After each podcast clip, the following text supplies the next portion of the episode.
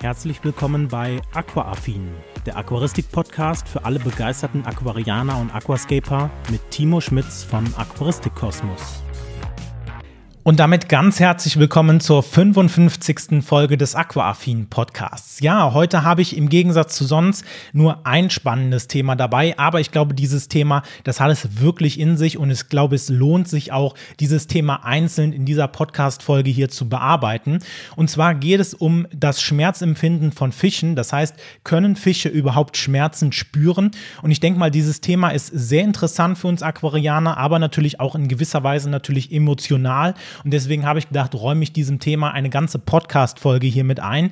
Denn ich habe natürlich auch das Feedback zur letzten Podcast-Folge gelesen. Das heißt, ein, der ein oder andere hat mir eine Mail geschrieben, beziehungsweise auch in den YouTube-Kommentaren. Das heißt, wenn du diesen Podcast hier auf YouTube schaust, kannst du natürlich auch unten in den Kommentaren ein Feedback hinterlassen. Und ich habe mir das Feedback natürlich von euch ein bisschen zu Herzen genommen. Deswegen werden wir die künftigen Podcast-Folgen nicht mehr ganz so lange ziehen, sodass wir halt da gut und knackig auf den Punkt kommen. Und dann von daher daher würde ich sagen, bevor wir starten, noch ein Einschub. Ich habe ja extra im Vorfeld dieser Podcast-Folge, habe ich auf Instagram eine kleine Fragerunde gemacht, was ihr gerne in dieser Podcast-Folge hören möchtet. Und ja, was soll ich sagen? Ich habe mich jetzt dazu entschieden, da das Thema ähm, ja, Schmerzempfinden bei Fischen doch ein recht umfangreiches Thema ist, das auch relativ viel Zeit, glaube ich, bedürft, habe ich mich dazu entschieden, diese Themen, die wir da in dieser Fragerunde gesammelt haben, einfach für die nächsten Podcast-Folgen aufzubewahren. Das heißt, dass wir jetzt gar nicht erst groß in die Update-Runde und äh, andere Themen reingucken, sondern dass wir direkt mit dem Thema starten. Wenn du aber auch für die Zukunft dieses Podcasts, also wenn du für zukünftige Folgen natürlich dann auch Fragen hinterlassen willst, kannst du das gerne auf Instagram machen. Meinen Instagram-Kanal Aquaristik Kosmos findest du unten auf jeden Fall in den äh, Show Notes verlinkt. Und äh, ja, da werde ich dann in der Zukunft Zukunft vor den Podcast-Folgen immer mal so kleine Fragerunden in den Stories machen. Das heißt, da kannst du mir gerne folgen und dann natürlich da auch gerne deine Themen hinterlassen, beziehungsweise natürlich auch immer per Mail. Geht natürlich auch, findest du auch unten in den Show Notes verlinkt. Und dann würde ich sagen, starten wir mit dem Thema, können Fische überhaupt Schmerzen spüren?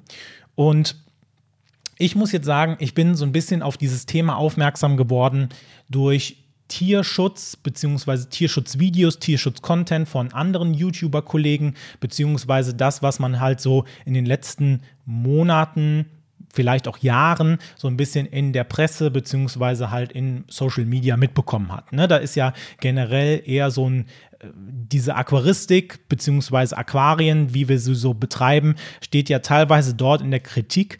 Und da habe ich mir natürlich dann einfach mal die Frage gestellt, okay, können wir das als Aquarianer irgendwie so ein bisschen aufarbeiten? Können wir da vielleicht auch Mythen widerlegen, die dann halt von der anderen Seite dargebracht werden?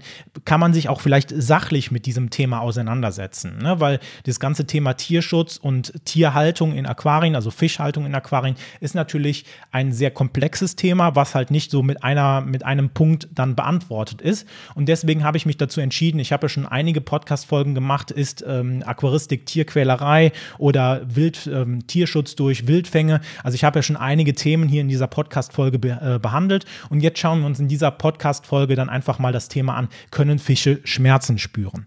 Und ich muss dabei persönlich sagen, dass ich vor, ja, keine Ahnung, 15 Jahren oder so, wo ich angefangen habe mit Aquaristik, eigentlich auf dem Standpunkt gelehrt worden bin. Also das heißt, äh, den habe ich mir natürlich nicht selber erarbeitet, sondern wenn man halt so anderen Leuten zuhört, ähm, wenn man zum Beispiel beim Angeln mal dabei ist oder bei, ähm, keine Ahnung, irgendwo im Zooladen, dass halt Fische erstmal keinen Schmerz spüren. Das heißt, zum Beispiel, wenn diese jetzt, wenn man beim Angeln bleiben würde, dann würden sie den Schmerz äh, oder das, was wir jetzt als Schmerz denken, dass sie das fühlen, also quasi das, ähm, den Haken in der Lippe, den würden sie halt nicht groß wahrnehmen, beziehungsweise halt so wahrnehmen, dass es jetzt nicht im Sinne von unserem menschlichen Schmerzempfinden ein richtiger Schmerz für die Tiere ist. So, das ist halt die Richtung, wo ich jetzt persönlich herkomme. Und da habe ich mir natürlich in den letzten Wochen, Monaten einfach mal die Frage gestellt, stimmt das denn? Beziehungsweise man hört es ja auch schon, dass halt teilweise bestimmte, äh, ja, wissenschaftlichen Meinungen, Berichte dazu äh, Akt, nee, zu existieren, so ist es richtig. Ähm, ob das stimmt oder nicht. Und ähm, ja, in den letzten Jahren hat sich auf jeden Fall da einiges getan. Deswegen würde ich sagen, schauen wir uns einfach mal die Sachlage so ein bisschen genauer an. Und als allererstes müssen wir natürlich uns zwei Fragen stellen. Zum einen, können Fische überhaupt Schmerzen spüren? Also haben sie, ich sag mal, die Sensorik dafür? Das heißt, dass sie wirklich Nerven äh, beispielsweise in ihrem Gesicht, äh, an ihrem Maul oder sowas haben oder am Körper haben, um überhaupt eine Veränderung, eine schlechte Veränderung, zum Beispiel ein Druck oder ein, ähm, ja, ein Schnitt oder was auch immer, eine Temperaturänderung überhaupt wahrnehmen zu können. Und auf der anderen Seite können Fische dann diesen Schmerz auch verarbeiten, beziehungsweise so emotional, wie wir halt Schmerz wahrnehmen, dann auch wahrnehmen. Dass wir halt dann zum Beispiel sagen, okay, ich merke nicht nur zum Beispiel, ich habe irgendwie einen, einen, Schnitt im Finger, sondern das tut mir halt auch weh, dass ich diesen Schnitt da habe, dass das halt nicht sich irgendwie nur komisch anfühlt, sondern dass ich diesen Schmerz halt auch verarbeite in meinem Bewusstsein. Und vor vielen Jahren war halt eher der wissenschaftliche Konsens dahingehend, dass gesagt worden ist, okay, Fische spüren keine Schmerzen. Jetzt muss man natürlich die, sich die Frage stellen, okay, was heißt denn eigentlich wissenschaftlicher Konsens? Ne? Also wenn man jetzt vielleicht nicht gerade so aus der Wissenschaft kommt, jetzt meine ich, ich will mich da jetzt nicht in den Himmel loben, ne? im Endeffekt mache ich halt auch nur ein äh, berufsbegleitendes Studium noch, also mein Masterstudium jetzt noch neben dem Beruf. Das heißt, ich würde mir zumindest jetzt unterstellen, dass ich so einen groben Kontext über den, den, den wissenschaftlichen Prozess habe, aber trotzdem schlüsseln wir es hier nochmal so ein bisschen auf. Im Grunde genommen sagt der wissenschaftliche Konsens aus, aus, dass die Mehrheit der Wissenschaftler basierend auf Belegen natürlich ähm, ein, ein Thema beziehungsweise damit übereinstimmt, dass eine bestimmte Behauptung quasi eine bestimmte, eine bestimmte Argumentation richtig ist. So, jetzt muss man aber dabei sagen, dass so ein wissenschaftlicher Konsens immer anpassungsfähig ist. Das heißt, zu dem Zeitpunkt, wo dieser wissenschaftliche Kon Konsens entstanden ist oder sich herausbildet, ist es natürlich so, dass äh, ein aufgrund eines gewissen, ja, ich sag mal, Spektrums entschieden wird. Das heißt, es gibt bestimmte Belege und wenn diese halt in der Zukunft revidiert werden, das heißt, weil es neuere Studien gibt, weil es, was weiß ich, andere ähm, ja, Thesen äh, gibt, die halt dann auch belegt werden können, dann ist es so, dass natürlich dieser Konsens auch anpassbar ist. Das heißt, dann wird der halt, ähm, der, das, was früher mal als richtig galt, vielleicht heute nicht mehr richtig sein. Und das ist halt auch gerade wichtig, beispielsweise, wenn man zum Beispiel in wissenschaftlichen Publikationen guckt. Das heißt, wenn man zum Beispiel äh, Paper veröffentlicht oder Artikel veröffentlicht, die halt dann zum Beispiel in wissenschaftlichen Magazinen oder sowas abgedruckt werden, dann ist es so, dass diese Artikel meistens oder eigentlich immer in eine Art Peer Review gehen. Das heißt, da gucken sich dann mehrere Fachleute aus diesem Gebiet diesen Artikel an und bewerten den halt aufgrund der beispielsweise Studienlage. Das heißt, dass geguckt wird, okay, ist das denn halt auch gut wissenschaftlich erarbeitet, ähm, beziehungsweise in dem Falle einfach, um es platt zu sagen, ist es halt kein Schwachsinn, was wir da abdrucken würden. Und dann geht das halt quasi in die wissenschaftlichen Magazine über. Das heißt, hier ist es so, dass das eine Art Review-Verfahren dann auch passieren muss.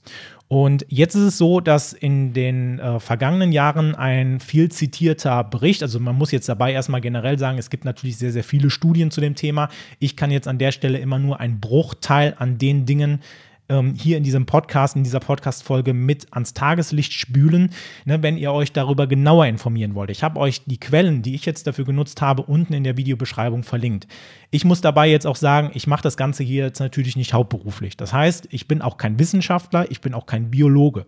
Das heißt, ich habe mir natürlich diese Studien angeguckt, teilweise auch gelesen, nicht komplett gelesen, das heißt in Auszügen, ähm, dann auch natürlich gerade ähm, auch wenn es in englische Artikel geht, dann natürlich auch übersetzt, beziehungsweise die so gelesen und dann halt natürlich auch dementsprechend mir Zusammenfassungen angeguckt und mir so meine Meinung beziehungsweise das, was ich euch in dieser Podcast-Folge hier ähm, überbringen möchte, dann halt auch gefestigt. Und das ist der Prozess, den, durch den ich durchgegangen bin. Das heißt, wenn du jetzt nochmal genau die Rohdaten mehr oder weniger wissen willst, kannst du gerne in der Videobeschreibung beziehungsweise in den Show Notes nachgucken. Da findest du alles von mir verlinkt.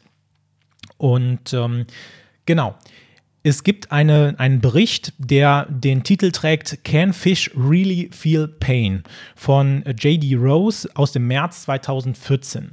Und der ist relativ ja, oft zitiert worden, weil dieser in seinem Bericht davon ausgeht, dass durch verschiedene Begründungen, die es gibt, Fische erstmal keinen Schmerz spüren können. Das heißt, er belegt das daran, dass er Fische beobachtet hat nach Operationen, beziehungsweise vor allem, dass er ähm, davon ausgeht, dass wir als Menschen ja erstmal Schmerz spüren können. Ich meine, jeder von uns hat schon mal Schmerz in einer gewissen Form gespürt und ähm, die menschliche Schmerzverarbeitung liegt vor allem im Neokortex, also in einem Teil unseres Gehirns, was in dem Falle bei Fischen fehlt. Und daraus schließt der Herr Rose, dass ähm, ja, Fische aufgrund dieses fehlenden Gehirnareals keine ja, Schmerzen in dem Sinne emotional spüren können. So, und hier ist es jetzt so, dass diese Studie oder beziehungsweise jetzt muss man sagen, es ist eigentlich keine Studie, es ist eher eine Art Bericht. Also wenn man sich den Bericht mal erst genauer anguckt, stellt man halt auch fest, dass der Autor dieser, dieses Berichts das so auch teilweise so ein bisschen relativiert, indem er sagt, ne, es gibt halt Anhaltspunkte dafür. Also es ist halt nicht so, dass er sagt, nein, also das ist äh, felsenfest und äh, hundertprozentig, sondern er hat natürlich da auch so eine gewisse Sicherheit mit eingebaut, dass er sich da auf seinen Standpunkt zurückziehen kann. Ja, das ist halt das, wie ich jetzt entschieden habe aufgrund der Datenlage. So, wenn man sich das aber anschaut, gab es ein, ich würde jetzt mal sagen, verheerendes Echo auf diesen Bericht, auf diese Studie, wie man es auch immer bezeichnen mag, wo halt dann auch sehr, sehr viele andere ähm, Wissenschaftler darauf eingegangen sind, warum diese Studie eigentlich nicht so richtig ist, beziehungsweise warum dieses, das, was er versucht damit zu belegen, dass Fische eben keinen Schmerz spüren, eigentlich komplett falsch ist. Und dann gab es halt auf der anderen Seite aber natürlich auch in den letzten Jahren immer mehr und mehr Studien, die halt dann auch belegt haben, dass quasi das, was der Herr in seiner Studie, in seinem Bericht gesagt hat, eigentlich so nicht stimmig ist, beziehungsweise dass Fische doch Schmerz spüren können. Und da gehen wir jetzt erstmal darauf ein, können Fische überhaupt Schmerz spüren? Also das, was ich eben meinte mit der Sensorik. Haben Fische überhaupt die Möglichkeit, eine Änderung an ihrem Körper, zum Beispiel in Form von thermischen oder chemischen Reizungen beispielsweise wahrzunehmen. Und da gab es eine Studie, beziehungsweise eine Forschungsarbeit von einer Frau Dr. Äh, Snedden, im Jahre 2002. Ich hoffe, ich habe Ihren Namen richtig ausgesprochen. Wie gesagt, findest du auch natürlich den Link zu dieser Studie unten in der Videobeschreibung, beziehungsweise noch einige Artikel ähm, zu dieser Studie, äh, beziehungsweise Forschungsarbeit. Und da ähm, in dieser Studie wird halt erstmal dargelegt, dass die Sensorik in Form von Nozizeptoren, so nennt man das, das heißt, das sind eigentlich mehr oder weniger freie sensorische ja, Nervenendigungen. Das heißt, die können dann bei thermischen oder chemischen oder zum Beispiel mechanischen Reizen elektrische Signale generieren. Das heißt, die Nervenweiterleitung oder die Weiterleitung von Signalen in unserem Körper, zum Beispiel auch im menschlichen Körper, wird durch elektrische Signale geregelt. Das heißt, hier geht man dann auch davon aus, dass durch diese Nozizeptoren, die halt wichtig sind, um Schmerz überhaupt spüren zu können, dass diese halt durch äh, diese Forschungsarbeit dann auch belegt sind. Und diese Forschungsarbeit zeigt sogar, dass es halt unterschiedliche Ausprägungen dieser Nozizeptoren gibt. Das heißt, ähm, wenn du zum Beispiel einen Fisch hast, der in einem sehr kalten Gewässer ist, hat der zum Beispiel für die Temperatur unterschiedliche oder andere Nozizeptoren als beispielsweise ein Fisch, der in etwas wärmeren Gewässern ist oder halt ähm, durch unterschiedliche Anpassungen der Fische an ihre Umgebung, dass da halt einfach die Zeptoren, also die Nozizeptoren halt auch in unterschiedlicher Form vorliegen können. Das heißt, aus meiner Sicht kann man anhand der Studienlage erstmal unstrittig sagen, ja, Fische haben erstmal auf jeden Fall die Möglichkeit, Schmerz wahrzunehmen. So, das ist jetzt erstmal der erste Punkt, den wir hier dann ähm, ja auch wirklich bestätigen können. Das heißt, der Punkt, den der ähm, Herr Rosen quasi am Anfang gemacht hat, das heißt, dass Fische keinen Schmerz spüren können, ist aus meiner Sicht durch die Forschungsarbeit, die ich euch gerade von der Dr. Snennen vorgestellt habe, erstmal widerlegt. Okay, nachdem wir das jetzt geklärt haben, können wir uns natürlich die Frage stellen, okay, wie stark ist denn Schmerz generell und wie erfolgt die emotionale Verarbeitung beispielsweise bei Fischen? Denn man muss ja jetzt sagen, auch wenn wir uns das jetzt mal so ein bisschen vermenschlichen, das Ganze, wenn wir ja jetzt mal so auf uns blicken, wir haben ja in der Regel auch alle subjektive Schmerzempfinden. Für den einen ist dieser oder jener Schmerz sehr, sehr viel schlimmer und anstrengender beispielsweise als vielleicht für die andere Person. Wenn ich jetzt zum Beispiel überlege, okay, ich habe Zahnschmerzen, ist für mich Zahnschmerzen das Schlimmste, was ich beispielsweise mir vorstellen kann an Schmerz, also was ich bisher gespürt habe an Schmerz. Es geht sicherlich immer noch schlimmer, aber für mich sind so Zahnschmerzen somit einer der unangenehmsten Schmerzen, die ich so bisher in meinem Leben erkannt oder be bekommen habe habe. Und dementsprechend ist es natürlich so auch noch ein Problem, weil wir können natürlich unsere Schmerzen artikulieren. Wir können sagen, hey, wir haben Schmerz, dann weiß das jeder. Aber das Problem ist ja bei Fischen, Fische können nicht schreien, Fische können wir nicht befragen, ja nochmal nach dem Motto, hey, füll mir dann so einen Fragebogen aus, ob du jetzt gerade Schmerz hast. Wir können eigentlich bei Fischen immer nur eine Verhaltensänderung feststellen. Und aus dieser Verhaltensänderung, beziehungsweise aus dem, was aus dieser Verhaltensänderung ähm, heraus resultiert, quasi versuchen darauf zu schließen, wie schmerzhaft beispielsweise jetzt das, diese, dieser Reiz für das Tier beispielsweise ist. Da gab es jetzt in der Vergangenheit einige Experimente, die halt dann in dem Falle Tierversuche waren, aber die halt natürlich auch sehr, sehr schön aufgezeigt haben, beispielsweise wie schmerzempfindlich beispielsweise auch Tiere sein können oder Fische sein können. Und da gab es diverse Versuche mit Regenbogenforellen, mit Forellen, mit Goldfischen. Ich habe jetzt hier eine Studie rausgesucht oder eine, eine Forschungsarbeit, die sich auf Zebrabärblinge spezialisiert hat. Und bei diesem Versuch bekamen diese Zebrabärblinge, äh, also ein Teil der Gruppe, das heißt, äh, es gab eine Kontrollgruppe und ein, eine Gruppe, die mehr oder weniger Probanden, würde ich jetzt mal sagen, sind. Das heißt, heißt, diese, ähm, diese Fische, die halt dafür ausgewählt worden sind, bekamen eine Injektion eines chemischen Stoffes in ihre Lippe, was erstmal ein schmerzhafter, also natürlich der Einstich, beziehungsweise aber auch vor allem dieser chemische Stoff einen Reiz hervorruft. Und dann wurde natürlich beobachtet, okay, wie verhalten sich die Kontrollgruppe und wie verhält sich die Gruppe, die halt diese Injektion bekommen hat. Und man konnte halt feststellen durch dieses Experiment, dass die Tiere, die halt eine Injektion bekommen haben, erstmal ein unterschiedliches oder ein anderes Schwimmverhalten an den Tag gelegt haben, beziehungsweise auch generell ein anderes Verhalten. Das heißt, es gab zum Beispiel Tiere, die versucht haben, ihre Mäuler ja zum Beispiel am Bodengrund abzuschrubben oder am, am, äh, an anderen Gegenständen im Aquarium. Und was halt ich sag mal, etwas ähm, ja, bildlicher auch ist, ist, dass es Verhaltensänderungen in Form von Vermeidungsverhalten gegeben hat. Das heißt, eine Art Opferbereitschaft. Bin ich dafür bereit, dass ich eine Schmerzlinderung erhalte, ähm, zum Beispiel ein Problem XY oder ein, eine andere, ein anderes Verhalten auf mich zu nehmen? Ist halt irgendwie unglaublich schwierig, über dieses Thema zu sprechen, ohne dass ich halt jetzt hier falsche Dinge behaupte. Deswegen muss ich halt auch immer wieder auf meine Notizen gucken. Es hat mich auch unglaublich viel Zeit gekostet, da durchzugehen.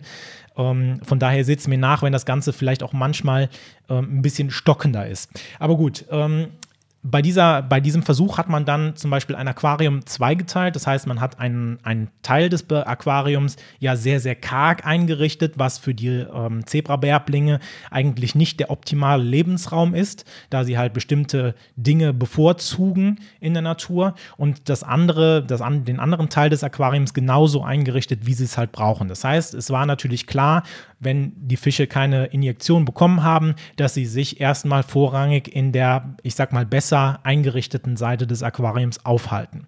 Jetzt hat man aber der Seite, die sehr karg eingerichtet war, ein Schmerzmittel zugesetzt. Und die Fische konnten halt entscheiden durch eine Öffnung, in welche Seite sie schwimmen. Und man hat halt gemerkt, dass die Tiere, die eine Injektion bekommen haben, eher dazu geneigt waren, auf die Seite zu schwimmen, die halt ähm, ja, mit Schmerzmitteln angereichert war. Das heißt, man konnte daraus schließen, dass die Fische bereit sind, ihren optimalen Lebensraum zu verlassen, nur um auf der anderen Seite des Aquariums, dort wo die Schmerzmedikamente eingefügt waren, quasi ihren, ihren Schmerz zu lindern. Das heißt, dass sie opferbereit waren, zu sagen, okay, ich schwimme jetzt darüber, obwohl ich dann halt damit meine optimale Umgebung verlasse, aber dann spüre ich halt den Schmerz nicht mehr, den ich halt durch die Injektion habe.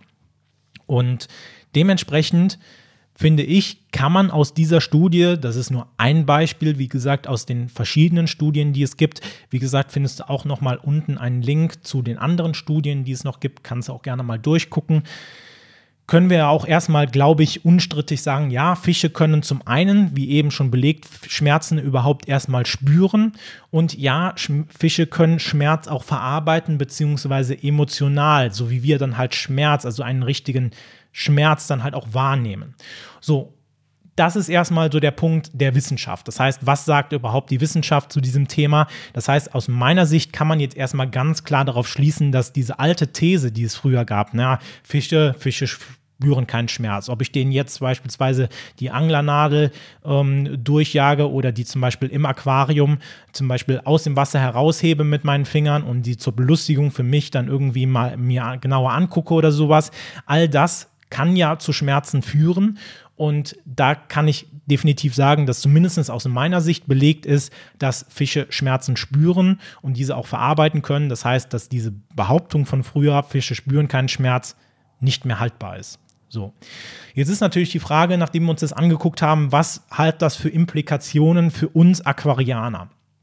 Und ähm, erstmal muss man sagen, dass wir natürlich jetzt davon ausgehen müssen, dass Fische erstmal schmerzempfindende Lebewesen sind. Ne? Also generell sollte man natürlich immer davon ausgehen, dass Tiere Schmerzen spüren. Und ich möchte das jetzt auch hier nicht runterreden oder sowas. Wir wollen uns das ja ganz sachlich einfach angucken und auch einfach mal so ein bisschen auf der sachlichen Ebene vielleicht auch Diskussionsgrundlagen schaffen. Ich bin aber der Meinung, dass diese, diese Sachen, die ich jetzt gerade eben erklärt habe, vor allem Auswirkungen zum Beispiel auf den Fischfang bzw. das Angeln haben. Das heißt, wenn wir uns ja jetzt mal so den industriellen Fischfang oder generell Fischfang angucken, wie so in der heutigen Zeit Fische gefangen werden, äh, meistens dann halt für uns, äh, um dann beispielsweise ein schönes ähm, äh, Lachsfilet oder sowas zu machen, dann stellt man ja fest, dass Fische einfach mit Netzen, Schleppnetzen oder was auch immer halt aus dem Wasser gezogen werden, gedrückt werden, ähm, mehr oder weniger dann halt an der Luft ersticken, weil sie halt ja nicht mehr im Wasser sind. Oder zum Beispiel beim Angeln, dass man halt dann durch den Angelhaken, ähm, den die Tiere dann ja meistens in der Schnauze haben, den Tieren ja auch schon eine gewisse, ähm, einen gewissen Schmerz hinzufügt. Jetzt ist aber natürlich auch die Sache so, ich kann ja jetzt nicht nur mit dem, mit dem Hammer quasi auf andere hauen und sagen, ey, ähm, das betrifft uns als Aquarianer, die Fische zu Hause im Aquarium halten, überhaupt nicht, aber das betrifft alle anderen. Das hat natürlich auch Implikationen aus meiner Sicht auf uns, diejenigen, die äh, Fische beispielsweise in ihren Aquarien halten. Und ich habe mir jetzt natürlich ein paar Gedanken gemacht, okay, was hat das denn jetzt wirklich für Auswirkungen? Und das heißt ja eigentlich auch, dass wenn Fische Schmerzen spüren, und ich gehe da jetzt davon erstmal aus, dass wir jetzt nicht auf einen Angstschmerz gehen. Das heißt, äh, wenn wir jetzt als Menschen, manchmal habe ich so das Gefühl, dass wir als Menschen das ich sag mal, auch ein bisschen vielleicht zu vermenschlicht uns angucken. Ne, wenn wir jetzt ein gebrochenes Herz haben, weil uns unser Partner verlassen hat oder sowas, ist das vielleicht nochmal ein anderer Schmerz, den man spürt, als ein rein, ja, chemischer, thermischer oder mechanischer Schmerz. Also eine, ein Schmerz, der durch äußere Einwirkungen mehr oder weniger zustande gekommen ist. Das heißt, in diesem Video oder dieser Podcast-Folge geht es erstmal um den Schmerz durch äußere Einwirkungen oder äußere physische Einwirkungen. So kann man es am besten sagen. Und hier ist es jetzt erstmal so, dass wir uns natürlich als Akavarianer dann auf jeden Fall dazu durchringen müssen, eine artgerechte Umgebung zu schaffen. Das heißt, dass wir Fische, und davon gehe ich jetzt erstmal aus, wenn wir Fische in unserem Aquarium halten, dass wir natürlich erstmal versuchen, eine artgerechte Umgebung für jede Fischart beispielsweise ähm, sicherzustellen. Das heißt, dass wir beispielsweise Fische, die in einer ähm, höheren Temperatur gehalten werden müssen, ähm, dass wir die halt nicht in ein Kaltwasserbecken reinschmeißen oder dass wir Fische und da muss ich mich dann auch vielleicht ein bisschen in die äh, Verantwortung mitnehmen, dass Fische, die halt einfach aufgrund ihrer Herkunft bestimmte Eigenschaften dann halt benötigen. Das heißt zum Beispiel gedimmtere Beleuchtung oder zum Beispiel bestimmte Temperaturen, bestimmte pH-Werte, dass wir das halt versuchen, so penibel wie möglich auch einzuhalten. Ne, da kann ich mich auch natürlich immer mit in die Verantwortung nehmen. Ich glaube, gerade was so Beleuchtung angeht, wenn man sich mal so mein Aquarium anguckt, das ist schon relativ stark beleuchtet. Und da habe ich auch in der Vergangenheit natürlich eine Fehlentscheidung Entscheidung beispielsweise auch mal getroffen und dass man das dann halt auch korrigiert, beziehungsweise versucht, erstmal überhaupt gar nicht diese Fehlentscheidung aufkommen zu lassen. Dann ist natürlich ganz wichtig so eine Art Stressreduktion. Das heißt, dass wir natürlich den Fischen nicht unnötig Stress machen. Das heißt, dass wir beispielsweise Tiere ähm, halt nicht unnötig durchs Aquarium scheuchen oder so. Ich denke mal, das sind halt so Basic-Sachen, die eigentlich jedem normalen Menschen klar sind, also die ich jetzt eigentlich nicht groß ausführen möchte. Ebenso natürlich auch eine ausgewogene Ernährung. Da muss ich mir auch an die eigene Nase fassen, weil ich auch jahrelang das so gemacht habe, dass ich einfach Fische mit Flockenfutter oder mit Granulatfutter gefüttert habe. Nach diesem Podcast-Folge muss ich halt sagen, okay, da bin ich auch noch nicht an dem Optimum angekommen, was ich glaube ich jetzt auch benötigen würde oder was, was jetzt gegeben wäre. Das heißt, da muss ich mich natürlich auch an die eigene Nase fassen. Und dann, was man halt auch gerade so auf Social Media zum Beispiel oft sieht, auch was gerade, glaube ich, eher so im asiatischen Raum zumindest äh, sehr ausgeprägt ist, dass wir Tiere nicht unnötig oder Fische nicht unnötig aus dem Wasser nehmen. Das heißt, gerade man findet ja zum Beispiel auch mal Videos, wo dann zum Beispiel, äh, zum Beispiel Angler sind, die halt dann einen Fisch irgendwie in der Hand halten oder zum Beispiel, wenn man ein Aquarium hat und dann irgendwie einen schönen Fisch präsentieren will, dass man den dann halt mit den Händen aus dem Aquarium holt, ein Foto macht und wieder reinsetzt. Das geht halt aus meiner Sicht gar nicht, weil das natürlich zum einen dazu führen kann, dass ich dem Fisch physische Schmerzen zufüge, indem ich den halt irgendwie quetsche zum Beispiel oder Flossen oder Kiemen oder sowas beeinträchtige, aber natürlich auch, weil es halt wieder unnötig Stress ist, den ich dem Tier ähm, dann mitgebe.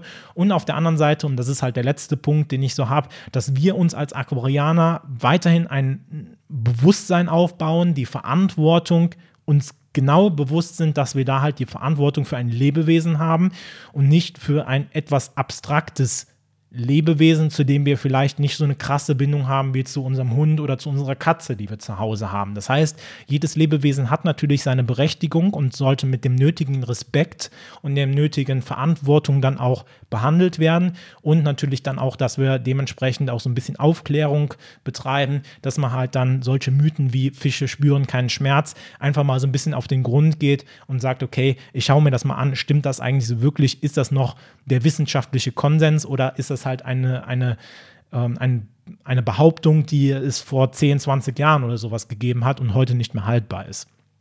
So.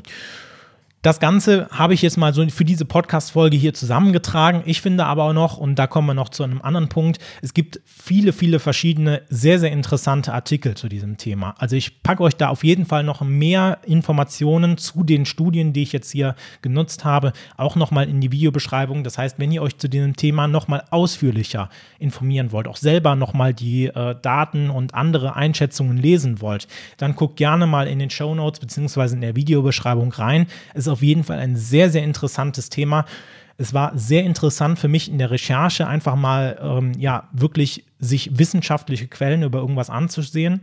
Und von daher würde ich sagen, soll es das jetzt auch von dieser Podcast-Folge gewesen sein. Ihr könnt mir ja gerne mal in eurem, bei Spotify in der Umfrage dalassen, ob ihr das wusstet, dass Fische Schmerz empfinden können. Und dann würde ich sagen, hören wir uns in der nächsten Podcast-Folge wieder. Macht's gut, bis dahin. Ciao. Das war Aquaaffin, der Aquaristik-Podcast für alle begeisterten Aquarianer und Aquascaper. Wenn du auf YouTube zuschaust, vergesse bitte nicht, den entsprechenden Kanal zu abonnieren.